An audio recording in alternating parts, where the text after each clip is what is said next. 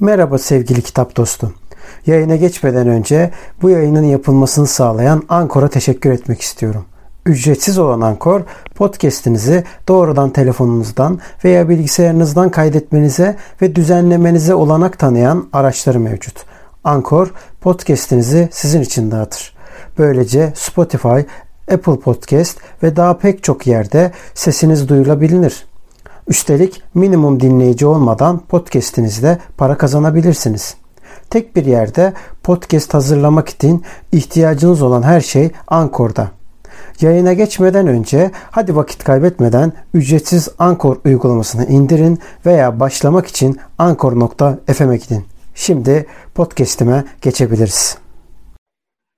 İkinci bölümden herkese merhaba. Şimdi e, hem Google'la konuştuk hem de George Orwell'la konuştuk. Bu her ikisinin de arasındaki durumu nasıl ortaklaştırabileceğimizden bahsetmiştik ilk bölümde. Bu bölümde ise e, bunu konuşamadığımız için ilk bölümde şimdi bunu birazcık yapalım. Videomuz uzun oldu. Konu konuşacak konu çok fazla. İki taraf için George Orwell ve Google için de sonuç itibariyle birisi sadece İngiliz değil Avrupa edebiyatını, öbürü de sadece Rusya değil dünya edebiyatına etkileyen iki büyük yazardan bahsediyoruz. Eleştirilerimiz ayrı bir kenara böyle bir gerçeklik de var. Dolayısıyla da bunu bir bölümde anlatmak mümkün değil. O yüzden iki bölüme ayırdık.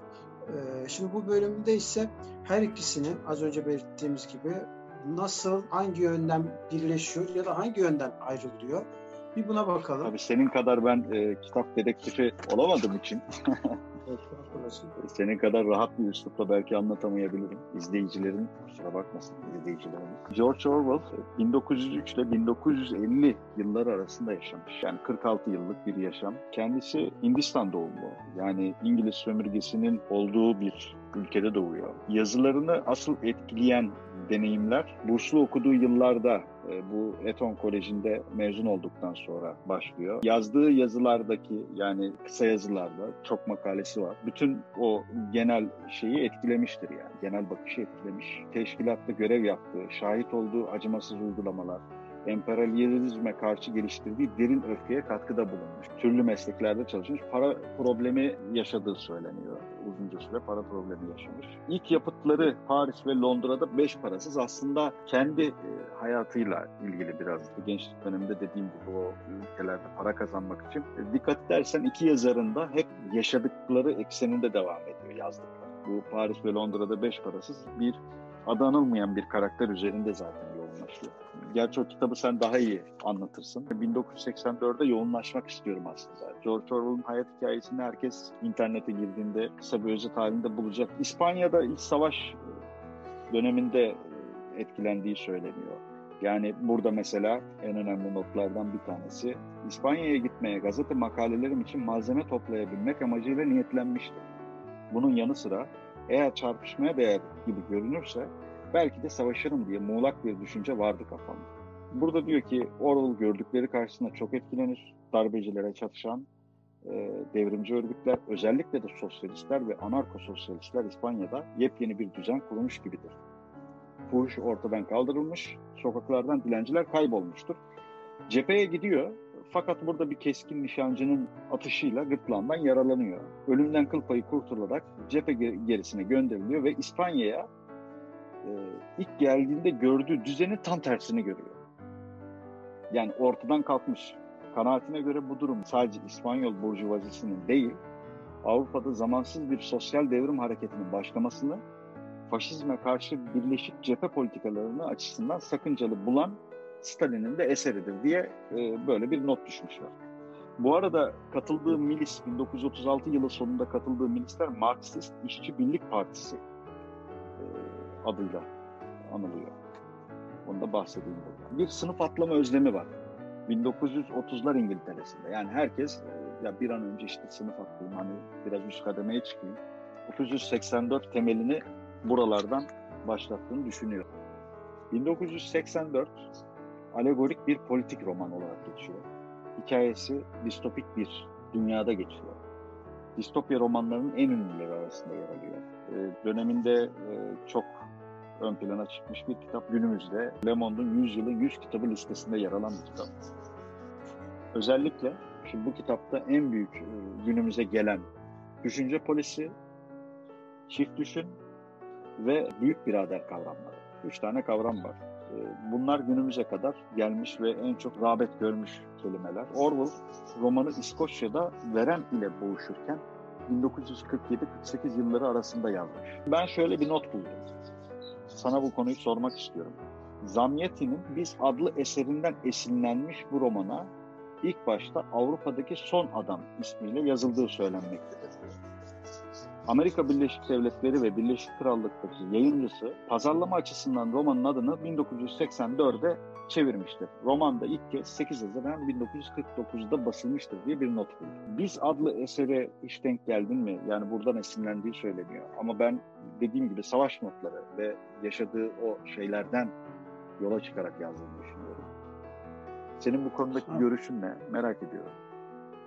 Ya ben kitapla karşılaşmadım ama yazarların genel olarak tarzında şöyle bir şey oluyor. Ee, kurgu anlamında yaşadıklarını nasıl anlatacaklarını bilemedikleri için o sırada bir ilhama ihtiyaç duyuyor. Bir örneğe daha doğrusu hmm. ihtiyaç duyuyorlar. O örnek de muhtemelen o örnektir. Yani demiştir ki bu hikaye o hikayeye benziyor. Zaten ben de bu şekilde gideyim. Oradan evet. ancak. Yani e, tamamen aslında e, şey yani hani oradaki şeyi kavramak için yani analiz edebilmek için. Tabii tabii. Yöntem, yöntem meselesi. Yöntem, şey. ha, yöntem. Doğru, doğru. Çıktığı yıllarda sosyalizm karşıtı olarak suçlanıyor kitap. Ancak Orwell buna karşı 16 Haziran 1949'da şöyle diyor. Yeni romanımda sosyalizme ya da Britanya İşçi Partisi'ne bir saldırı kastetmedim ama merkezileştirilmiş bir ekonominin yol açabileceği ve halen komünizm ve faşizmde kısmen gerçekleşmiş olan bozukluklara değindim. Ee, kitabın konusunun diyor Britanya'da geçmesi İngilizce konuşan ırkların doğuştan diğerlerine göre daha üstün olmadığını ve karşı konulmadığı takdirde totalitarizmin herhangi bir yerde zafer kazanabileceğini vurgulamak içindir diye bir açıklama yapmış. Yani kitap basıldıktan yaklaşık bir takribi 10 gün sonra falan yapmış bu açıklamayı. Bu konuda senin görüşün ne? Bunu merak ediyorum. Yani sosyalizme ya da bir e, herhangi bir partiye saldırı kastetmedim diye. Ya zaten yaşadığı hayatına baktığın zaman e, sosyalistlere mesafe koymuş bir insandan bahsediyoruz yani. Bu yazılarına da yansıyor. Hayvanlar çiftliği falan, Stalinizm karşıtlığı falan diyorlar ama hiç kimse nedense 84 için kullandığı aslında şu anda halihazırda var olan kapitalizme karşı olduğunu söylüyorlar. Ama hayvanlar çiftliği için bunu söylemiyorlar. Şimdi yazar aynı yazar. Evet. Yazar aynı yazarsa o zaman insan şu soruyu sorar. Der ki demek ki der ya görüşleri komple değişti. Ondan sonra öbür Hastalık tarafa kaydı. Ha, ondan sonra öbür tarafa kaydı yahut görüşleri değişmedi o zaman şöyle bir ihtimal oluyor. Diyor ki kapitalizmde e, geldiği nokta bellidir. Merkezi bir ekonomi var. Ondan sonra bir şekilde merkezi bir ekonomi var. Sonuç işte böyle kapitalistler tarafından yönetilen, yani tırnak içinde yönetilen tabii. Ondan sonra bir ekonomi var. Ee, ama sonuç itibariyle bir baskı aygıtlarıyla yönetilen bir ekonomi var. Öbür tarafta da e, sosyalistler var. Yine aynı şekilde merkezi bir para sistemi var. Tam planlı ekonomi ama aynı zamanda da e, yine baskı aygıtlarıyla yönlendirilen, yönetilen bir e, şey var. E, o zaman durup sorarsın dersin ki sen bu ikisinin arasında bir fark görmüyorsan eğer ondan sonra o zaman sen anarşistsin dersin. Şimdi senin görüşün ne? Benim görüşümden de ziyade benim görüşümden de ziyade şu anda yazıları konuştuğumuz için evet. analiz yaparken birazcık ona bakmak lazım. Yani bu bence kabak gibi anarşizm kokan bir kitap yani. Çünkü Doğru. düzenden bahsediyor. E şimdi e, bir de kaldı ki şunu da demiyoruz bu arada. E o zaman Stalinizm mi haklı yoksa kapitalistler mi haklı? Ya bunun e, işte düzensiz ekonominin zaten ne hale getirdiğini dünyayı biliyoruz. Çok görüşüm merak edilirse diye söylüyorum. Yani, hani o Ama öte yandan Stalinizmin de neler getirdiğini biliyoruz. Ama Stalinizmin öyle olduğu için Sovyetlerin böyle olduğu, ya kötü olduğu anlamına gelmiyor. Sonuç itibariyle Lenin ve Trotsky gibi liderler de vardı. O liderler zamanına hiç kimse bir şey söylemezken sadece Stalin dönemine söylüyorlar. Bunu George Oliver da aynısını yapıyor. Zaten hani Dolayısıyla hani, şimdi artıyı da koymak lazım, eksiği de koymak lazım. Ona göre yorum zaten, yapmak lazım. E, şeyde hani bu Orwell'ın Katalonya'ya Selam adlı yapıtında işte e, Troçkici bu adam diye e, şey yemiş zaten. Hani bir damga yemiş yani orada bir öyle bir şey var. Belki bak bu şeyle ilgili doğru söyledikleri gerçekten o eksende zaten benim çıkarttığım özetlerde oraya dönüyor ama yine de senin bir görüşünü almak istedim ben yani hani bu konudaki yorumunu merak Bence George Orwell'ın ya o kitap öyle ama George Orwell'ın kendi düşüncesi bence anarko sendikalizmden zaten çok etkilendiğini söylemişti sen az önce. Anarko sendikalist bence kendisi. Yani ne demek?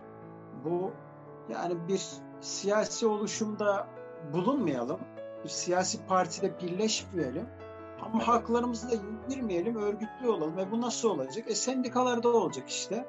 Sadece e, e, siyaseti nasıl yapacağız? E sendikalarda birleşen işçiler yapacak işte. E, parti ya zaten e, bu demek aslında. Ya zaten kitaplar bu kitaplar hani soğuk savaş döneminde doğan kitaplar. Yani birazcık o şeyi e, işte havayı alıyorsun tabii tabii. Tabii tabii. Yani o havayı alıyorsun. Mesela burada e, özellikle ABD'de diyor işte en tutucu çevreler hayvan çiftliğini Sovyetler Birliği'ne karşı kullanabilecekleri bir araç olarak görmekte gecikmedi diyor. Yani onların gözünde Orwell nedamet getirmiş bir komünist. Hani öyle görüyorlar. Hayvan çiftliği de Ekim devriminin nereden nereye vardığını tüm açıklığıyla gözler önüne seren bir kitap diye not düşmüş. Mesela Bedir Yayın Evi'nin bastığı var Türkiye'de. Bedir Yayın Evi bu ilk baskılardan bir tanesi. Bedir Yayın Evi'ne bakıyorsun. Türkiye'deki basmış olduğu yani yayın evi varken basmış olduğu kitaplarına bakıyorsun. Abi anti komünizm üstüne sayısız kitabı var adamların. Bir de üstüne hayvan çiftliğini basıyor. Çünkü neden? Yani. Stalinizm karşıtlığı diye basıyor. Çünkü Stalinizme komünizm diye bakıyor. Yani Stalin'in kendisi komünizm. Gerçi nasıl nasıl bir Şimdi çelişkidir bu? Yani mesela bak Işık Kitap Evi'nin bastığı işte bir kitap. Yani buradaki fotoğraflara bakınca gerçekten hani böyle bir e, garip yani anlatabiliyor muyum? Yani enteresan bir şeyle basmışlar. Okumamışlar. Yani Kitabı tamamen e, işte bak mesela buradaki kadının üzerinde işte seks yazıyor. Örnek veriyorum ağabey seni gözetliyor. Yani ağabey diye şey olmuş büyük birader. Ee, evet. 1984 işte tüyler ürpertici bir hayat manzarası. Memnun, Bu aşk, korku, ihanet diyor. Kırklarda çıkıyor ya kitap. Kırklardan Türkçe'ye ilk basımı Işık Yayın Evi basıyor diye biliyorum. O Işık Yayın Evi bastığı zaman e, kitap sayfa sayısıyla günümüzdeki mesela can yayınlarının bastığı kitap sayfa sayısı aynı değil. Arada fark var yani değil mi? Abi çevirilerde çok ciddi bir fark var. Çok ciddi fark var yani. O yüzden e, aslına bakarsanız yani şey çok ciddi bir çeviri sıkıntısı da var. Hatta çeviri konusuna gelmişken bence sen de birazcık bahsedersin diye düşünüyorum. Ee, evet ya burada şimdi ilk işte, e, ya Orwell'ın şimdi George Orwell hayvan çiftliğinden belli bir miktar kazanç elde ediyor. Yani kendisini e, kurtaracak kadar diyelim. İskoçya'nın batı kıyısı açıklarında Jura Adası'nda bir ev alıyor. Ve burada 1946 yazında bak az önce sorduğum sorunun aslında e, bir nevi cevabı hani benim düşüncem bu tabii ki. 1946 yazında bu evde yazmaya başlıyor. Bir yandan da verem tedavisi nasıl birleştirmiş, nasıl yani bir hastasın işte şu anda bir grip oluyoruz biliyorsun hiçbir şey yapmak gelmiyor içimizden yani biz insanlar ama nasıl bir kafa yapısına sahipse artık 1984'ün asıl özeti aslında net bir şekilde şu. Anlatılan toplum düzeni burada bir büyük gözal yani güç ve iktidarın sınırsızca uyguladığı bellek, düşünce, dil ve aşkın iyiliş edilerek özgürlüklerin tümden ortadan kaldırıldı. Bir büyük gözaltı. Bununla ilgili Erik Fromm'un bir yorumu var bu kitapla ilgili ve en sağlam yorumlardan biri olduğu bahsediliyor. Bunu okuyayım istersen. Tabii tabii. George Orwell'ın 1984'ü bir ruh halinin dile getirmesi ve bir uyarıdır. Dile getirilen ruh hali insanoğlunun geleceğine ilişkin handi ise bir umarsızlık, uyarı ise tarihin akışı değişmediği sürece dünyanın dört bir yanındaki insanların en insani niteliklerini yitirecekleri, ruhsuz otomatlara dönüştürecekleri, üstelik bunun farkına bile varmayacaklar. Yani araya girerek ben şimdi söylüyorum. Ee, George Orwell zaten kitaptaki hikayede senin sadece yani okuduğun zaman şunu anlıyorsun. Benim sadece kafamın içinde ufacık bir alan var. Bir tek ona müdahale edemiyorlar. Yani hani başka bir özgürlüğün yok. Gidiyorsun, geliyorsun, giriyorsun, gidiyorsun, geliyorsun. Her tarafta işte o büyük e, biraderin afişleri, her tarafta göz gözesin, e, her tarafta izleniyorsun, tele ekranlardan takip ediliyorsun. Yani hiçbir özgürlüğü o ne derse o olur ve sürekli tekrarlanan şurada da e, not aldığım savaş barıştır, özgürlük köleliktir, cahillik güçtür. Yani Sürekli bunu tekrarlatıyorlar insanlara. Şimdi Orwell öteki olumsuz ütopyaların yazarları gibi bir felaket kahini değildir. Bizi uyarmak ve uyandırmak ister. Hala umudu vardır. Ama Batı toplumunun daha önceki evrelerindeki ütopyaların yazarlarının tersine umarsız bir umuttur bu. 1984 bize bu umudun ancak bugün tüm insanların karşı karşıya oldukları tehlikenin, bireyselliği, aşkı, eleştirel düşünceyi tümden yitireceği gibi. Bunun ayırdına bile varamayacak bir otomatlar toplumu olup çıkma tehlikesinin farkına vararak kavranabileceğini öğretir. Orwell'ın bu yapıtı gibi kitaplar güçlü birer uyarıdır okuyucu. 1984'ü yüzeysel bir biçimde Stalinci barbarlığın bir başka tanımlaması olarak yorumlamakla yetinir ve bizi de Batı'nın kastettiğini görmezse çok yazık olur gibi bir e, yorum yapmış ve en çok e, işte öne çıkan yorummuş 1977 e, olarak gözüküyor tarih. Bu yorumun yapıldığı tarih. Şimdi kitaptan, e, şimdi senin bu çeviriyle ilgili söylediğin e, konuya gelmek istiyorum. Daha tabii kitapla ilgili anlatacağım çok şey var. Şimdi e, bir baskı hatası yapılıyor şöyle bir baskı. 1984'ün 1951 yılında baskısı yapılırken bu romanın sonlarında geçen 2 artı 2 5 formülündeki 5 rakamı baskı kalıbından düşüyor.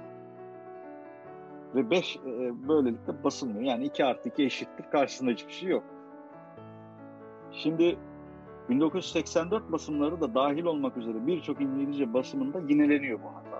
Oysa söz konusu formülde 5 rakamının bulunmaması Orwell'ın burada bize anlatmak istediğine tümden ters düşmektedir. Ya gerçekten çok enteresan. Bir kitap basıyorsun, bir kitap yazıyorsun. Basımı sırasında bir şey düşüyor ve anlam bambaşka bir yere gidiyor. E sen ölüyorsun Peki, bundan haberin son cümlesi o. Yani ve öldürücü bir şey. Yani artık nelerin... Tabii tabii. O, onu kaldırdığın zaman kitap hiçbir anlam ifade etmiyor. Hiç. Kesinlikle. En son cümle. Kesinlikle yani e, sonra bu bahsettiğimiz büyük büyük yayın evleri bu arada hani basit böyle e, mahalle arasındaki bir matbaa değil bu. Yani daha sonra şöyle devam ediyor. Özgün metinde Winston'un masasının üzerindeki toz tabakasına parmağıyla 2 artı 2 eşittir 5 yazması onun büyük biradere kayıtsız şartsız teslim olduğunu anlatmaktadır formülün yanlışlıkla 2 artı 2 eşittir diye yani 5 rakamından yoksun olarak basılması ise ister istemez okuru yanlış yönlendirmekte. Okurun Winston'ın hala bir duraksama içinde olduğunu, dahası belki de kendisine uygulanan baskılara hala direnebildiğini düşünmesine yol açmaktadır. Aslında buradaki karakter pes ediyor. Yani 2 artı 2 5 eşittir 5 diyor. Tamam. Yani kabul artık büyük birader sana itaat edeceğim bu, bu can alıcı baskı yanlışına değinmeden edemeyişlerin bir nedeni de Türkçe baskılarında da çevirilerde hata yapılıyor. Ve bu baskı hatası 2009 yılına kadar devam etmiş.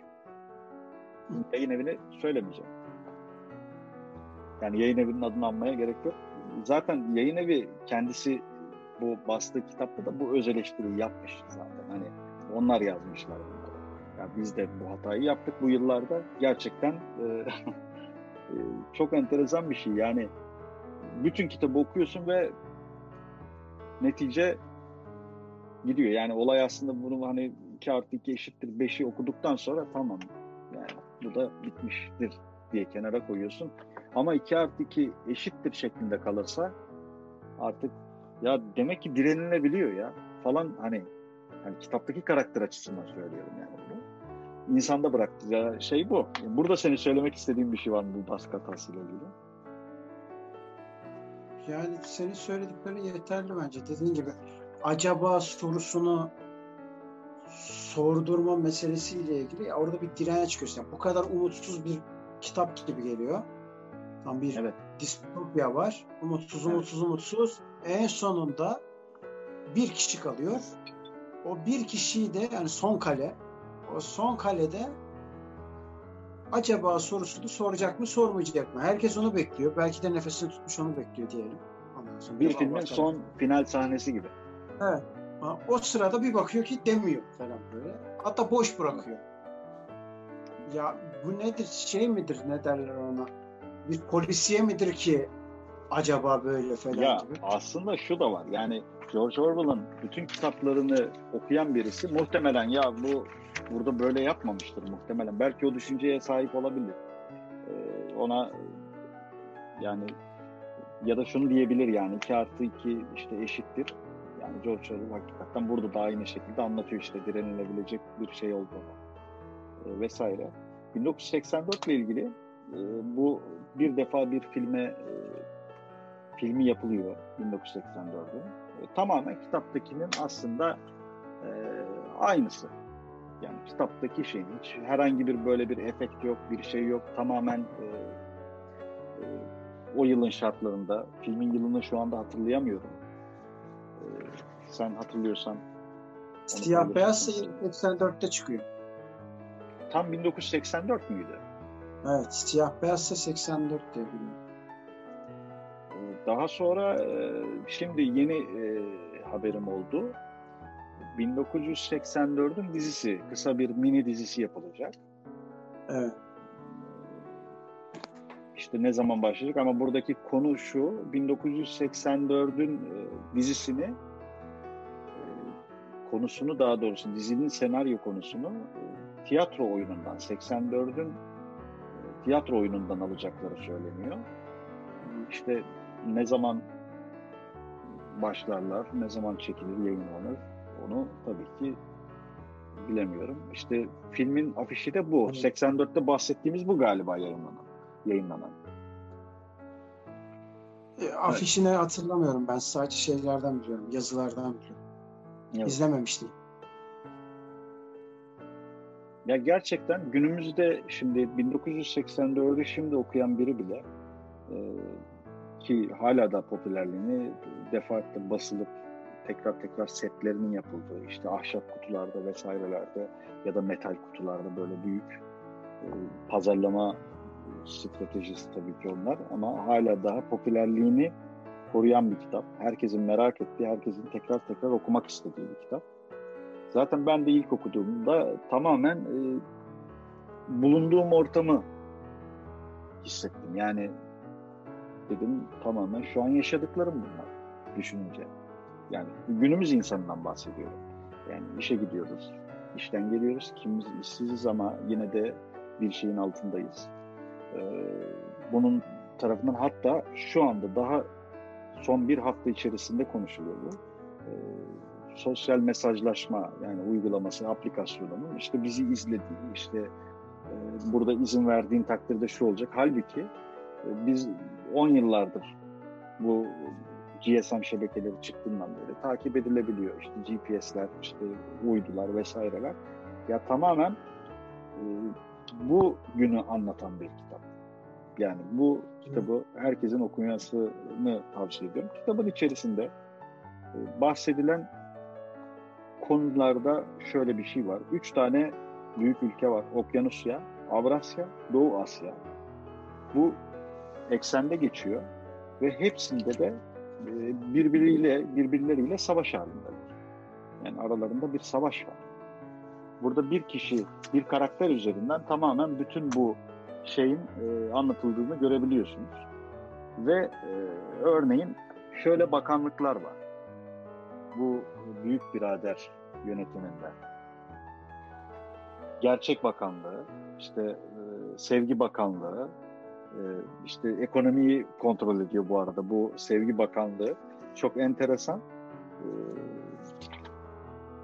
şöyle yazıyordu bir dakika. Evet. Ya tam hatırlayamıyorum. Benim kitaplarla ilgili hafızam birazcık zayıf. Yani okuyorum, okurken çok büyük keyif alıyorum, heyecanına kapılıyorum. Elimden düşmüyor fakat gel gör ki bir ay sonra ya o karakter miydi o falan diye böyle oluyorum yani. Mesela burada Gerçek Bakanlığı savaşlarla ilgileniyor. Barış Bakanlığı yasa ve düzeni sağlıyor. Sevgi Bakanlığı ve ekonomi işlerinden sorumlu Varlık Bakanlığı. Bunların yeni söylemde adları var. Yeni söylemde bu arada Okyanusya'nın resmi dili. Hikaye Okyanusya'da geçiyor çünkü. Yapısı ve kökenine ilişkin açıklamaları daha detaylı arkadaşlar bakabilirler internette. Hani orada yazıyor zaten bu kitap özelinde açıklamalar var. İşte bunları kısaltmışlar. Gerbak, Barbak, Sevbak ve Varbak. Yani günümüzde resmen e, yaşadığımız, bulunduğumuz ülkede bazı şeyler çok benziyor. E, işte mesela Winston yani baş karakter şundan çok korkuyor. Sevgi bakanlığına girmek şöyle dursun diyor, yarım kilometre yanından geçme. Ama ilerleyen e, bölümlerde kendisi bir gönül ilişkisine kapılıyor tabii. Şimdi diyor ki 4 Nisan 1984. Arkasına yaslandı, tam anlamıyla umarsızlığa kapılmıştı.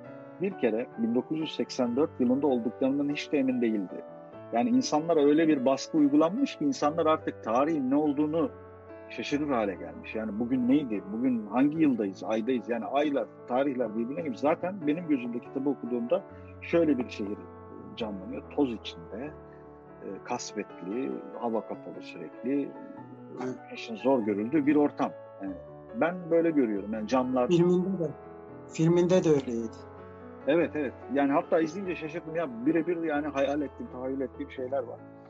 39 yaşında olduğundan emin olduğuna ve 1944 ya da 1945'te doğduğunu sandığına göre aşağı yukarı 1984 yılında olmalıydılar. Gel gör ki artık bir iki yıl içerisindeki tarih, içindeki tarihleri kesin bir biçimde saptamak olanaksızdı.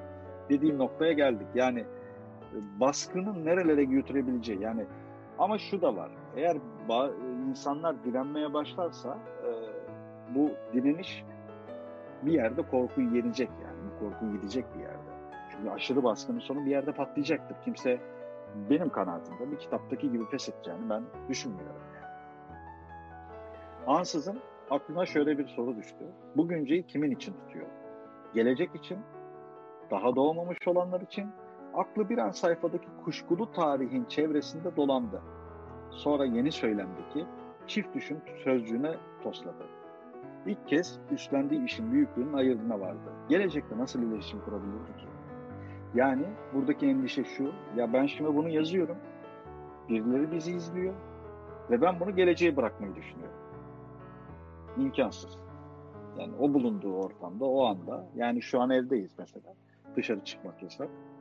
Yani e, çıkamıyoruz. Bir süre oturduğu yerden önündeki kağıtlara aptal aptal baktı. Tele ekranda sis perdeden bir askeri marş çalmaya başlamıştı. Winston ne tuhaftır ki yalnızca kendisini kendini dile getirme gücünü yitirmekle kalmamış, ne söylemek istediğini de unutmuş gibiydi. Ya düşün, e, burada konuştuğun bir dil tamamıyla değiştiriliyor ve içerisine hiç bilmediğin yeni anlamlar yüklenen bir sürü kelime giriyor. Yani anlatmak istediğini de anlatamaz hale geliyorsun. Google'ın paltosundan girdik. Google'ın paltosundan bir çıkmaya çalışalım. Öbür yandan da 1984'ün George Orwell'ın 84'ünden girdik. Oradan çıkmaya çalışalım. Bakalım birleşecekler mi? Ee, şimdi Google'ın kendisine baktığımız zaman aslında birebir kendi yaşamış olduğu bir kas düzeninin içerisindeki bir memurdan bahsediyoruz. Bu memur e, öyle bir yaşamdan geçiyor ki ezilmişlik ve aynı zamanda e, yok sayılmanın da cenderesinden geçmiş vaziyette. Dolayısıyla da bu onu çok sarsıyor. Hatta kendi hayatını ben anlattığını düşünüyorum demiştim e, diğer videoda. Burada da aynısını tekrar etmem gerekiyor. E, kendi hayatı olduğu için aslında şunu görebiliyoruz. Kendi hayatını birebir yazmış, somut ete kemiğe bürünmüş bir halde bir şeyden e, nedir o? Bir yaşamdan bahsediyoruz. Paltoyu söyleyerek. Paltonun ta kendisi aslında e, Google'dır. Bu sefer tam tersini söylüyorum. Yani bürokrasiden bahsetmiyorum o paltodan.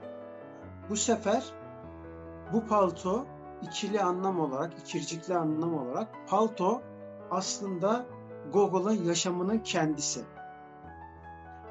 Şeyde ise 1984'te ise ne demiştik 1984 için? George Orwell diyor ki çeşitli röportajlarında ya da kendi yazdığı yazının içerisinde belli olduğu sürece e, merkezi bir ekonomiye karşıyım ben diyor. Bir baskı aygıtına karşıyım ben diyor. Dolayısıyla da aslında bu baskıcı ortam için gerekli olan bir bürokrasi katmanı lazım ve bu bürokrasi katmanı işte tam olarak Google'la Google'la birleşti yani. Ee, Google'la birleştiği an ikisinin de bürokrasiye karşı çıkması. Ama aralarında bir fark var. Çok ciddi bir fark var. Google diyor ki bu devlet devam etmelidir. Sadece bürokrati düzen olmadan yani kendi yaşadığı çarlık devam etmelidir. Çarlık düzeninde hiçbir sıkıntı yoktur. Sıkıntı insanların kendisindedir. Kendi kişisel hırslarındadır, kendi egolarındadır diyor. Hatta burunla da baktığımız zaman bunu da çok net görebiliyoruz. Burun hikayesine baktığımız zaman. Ama George Orwell diyor ki hayır diyor. Bunu oluşturan tamamen devletin ta kendisidir. Dolayısıyla da devleti ortadan kaldırmamız lazım diyor. O yüzden bürokrasi iki tarafa da iki taraf da bürokrasiye karşı ama birisi sağdan giriyor, birisi soldan giriyor. Ee, ve birleştikleri nokta bürokrasi. O yüzden her iki kitapta aslında temel olarak bahsettiği tek bir şey var. Hep aynı şeyi söylemiş olacağım ama bürokrasi, bürokrasi, bürokrasi. Başka da hiçbir şey yok. Ama her ikisi de bir teşhir kitabı. Her ikisi de bir teşhir kitabı. Ee, her ikisi de en sonunda finalinde mesela 84'ün finaline baktığın zaman bir umutla acaba diyor. Ötekisinde ise e, paltoda ise ölüyor. Öldükten sonra o hayalet bir türlü peşini bırakmıyor bürokrasinin. Çünkü o hayalet aslında kitlenin kendisi, metafor. Yani iki dakika önce söylediğimde yine farklı bir anlam söylüyorum.